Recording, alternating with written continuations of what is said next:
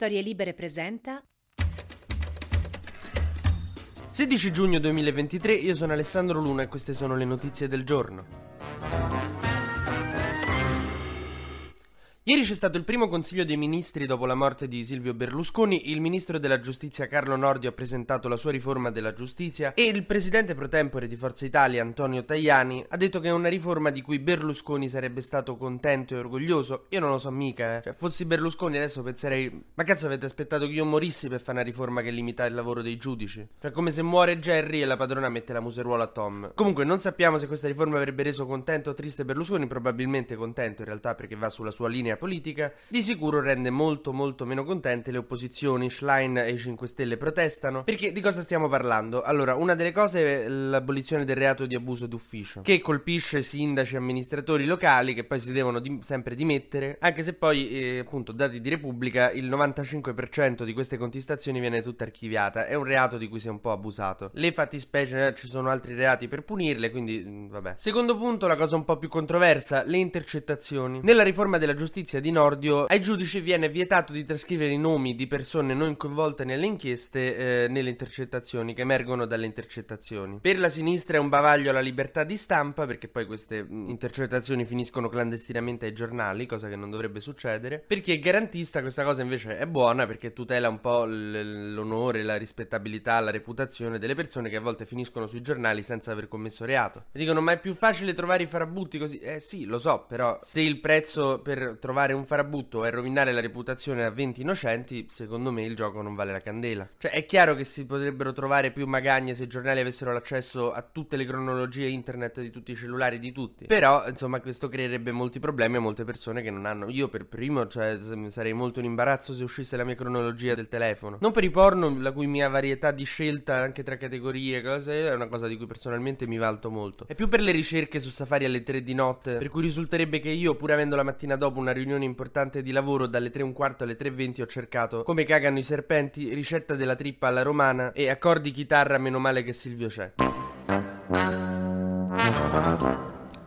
E questo meccanismo delle intercettazioni ha rovinato molte reputazioni. Di base il giochino funzionava che un magistrato intercetta un presunto criminale, si scopre che parla con un politico e il politico dice una cosa che non è un reato ma è vergognosa magari per la sua reputazione. Tipo dice, io prima di mangiare la pasta taglio gli spaghetti col coltello, no? Immaginiamo questo. Poi si scopre che il politico non ha commesso un reato ma vuoi fottere comunque la reputazione all'altro politico e quindi dai ai giornali che fanno uscire la notizia, l'onorevole Pippi taglia gli spaghetti prima di mangiarli. Perde voti e la sua carriera politica è rovinata. Terzo punto della riforma di Nordio è la stretta sulla carcerazione preventiva. La carcerazione preventiva è quando un giudice, prima di farti il processo, decide che comunque devi stare in galera. Che se sei trovato con un coltello insanguinato in mano e la famiglia tutta morta, ok. Però pure di questo si abusa molto, quindi adesso sarà più difficile mandare in custodia cautelare le persone. Il PM dovrà ascoltare la difesa di quello che vuole mandare in galera e decideranno non solo il giudice delle indagini preliminari, ma un collegio composto da 3 giudici. Perché se secondo i dati del Partito Radicale, dal 1992 al 2020 ci sono stati quasi 30.000 casi di persone innocenti che sono state messe in custodia cautelare, quindi sono andate in galera, per poi essere insomma riconosciute innocenti.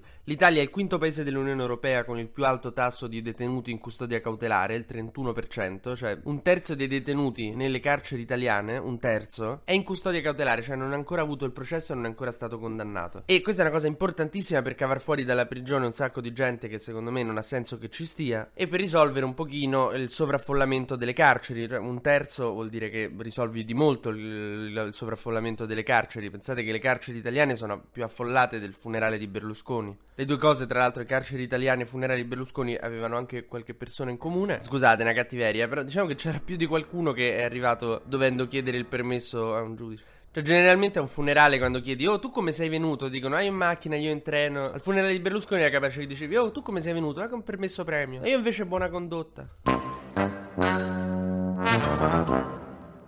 Ma parliamo di Forza Italia, che in questo momento deve trovare il suo successore, deve capire che cosa fare della vita, mi sembra io dopo il liceo. Adesso il partito è in mano a Marina Berlusconi, a Marta Fascina, a Licia Ronzulli e un po' anche a Giorgia Meloni, che infatti ha siglato una sorta di patto con Marina Berlusconi di reciproca convenienza, cioè se diamo troppo fastidio noi vi facciamo gestire la vostra cosa, noi non andiamo a cannibalizzare i vostri elettori. Che bisogna dire, Marina, Licia, Giorgia, Marta, è singolare che Berlusconi, il più sessista di tutti, alla fine dopo la sua morte abbia lasciato lasciato il suo partito in mano a tutte donne, cioè non sembra Forza Italia, sembra il CDA di Fendi. Cioè sta sì, l'unico uomo è Tajani, ma insomma non ha l'energia maschile de Berlusconi. Cioè se Berlusconi avesse voluto trasferire la sua energia di maschio alfa, cioè come se Rocco Siffredi a un certo punto decidesse di ritirarsi e di lasciare il suo canale su YouPorn a Pierluigi Bersani. Tajani però nel frattempo è stato appunto nominato presidente al posto di Berlusconi pro tempore, perché bisogna poi fare un congresso. Che uno dice, che cacchio di congresso dovete fare che è morto Berlusconi, scioglietevi. Però non bisogna dare secondo me per morta Forza Italia ancora, perché è lo stesso errore che si è fatto con Pannella, no? Invece i radicali ce so, lottano insieme a noi, ce ne so due di partiti radicali addirittura adesso. Ma facciamo un breve consueto giro sugli esteri o su altre cose che succedono, perché ormai sta cosa di Berlusconi cannibalizza tutto. L'Unione Europea continua a chiedere all'Italia di ratificare il MES, il meccanismo europeo di stabilità, che noi non ce va di firmare. Sembra la scena degli Occhi del Cuore col notaio e Stanis che non vuole firmare. Ieri Elon Musk è comparso in Italia, appena visto che era morto un imprenditore megalomane ha detto si è aperto un posto, è arrivato, ha incontrato il ministro degli esteri Tajani e Giorgia Meloni, che non so se avete visto il video, ma quando accoglie a Palazzo Chigi Elon Musk se l'ha abbracciato un po' tanto, non so come dire, che se ero il compagno suo dicevo Gio, giù le mani, ho capito che è un bell'uomo, però soprattutto ho capito che stai a sentire sulle spalle l'eredità di Berlusconi, però non mi pare il caso di zompà addosso a chiunque entra a Palazzo Chigi così. Comunque Elon Musk ha detto che l'Italia è un paese dove investire, questa mi sembra un'ottima cosa, se ci dà dei soldi noi siamo molto contenti. E passiamo da una cosa felice a una molto triste, perché insomma continuano a emergere dettagli sul naufragio terribile che c'è stato alle coste della Grecia. Si parla di 19 chiamate disperate che la guardia costiera greca avrebbe ignorato, 13 ore di allarmi a cui non c'è stata nessuna risposta, quindi ancora adesso bisogna chiarire, ci saranno delle indagini, vediamo. Però qualcosa funziona terribilmente male nel sistema di accoglienza dei migranti o di respingimento in realtà. Mentre gli Stati Uniti e l'Iran pare che abbiano fatto un negoziato segreto sul nucleare che prevede sempre le stesse cose: voi smettete di arricchire l'uranio, cioè di creare bombe nucleari per minacciare il mondo, e noi alleggeriamo le sanzioni economiche. Tra l'altro è un momento in cui l'Iran economicamente non sta messo benissimo e ne ha bisogno, quindi meno armi di distruzione di massa, meno sanzioni, quindi un ritorno economico. Diciamo che è come se facessimo uno sconto al biglietto in metro a chi la mattina si lava le ascelle e mette il deodorante. TG Luna torna la prossima settimana, sempre dal lunedì al venerdì e sempre tra le 12 e le 13.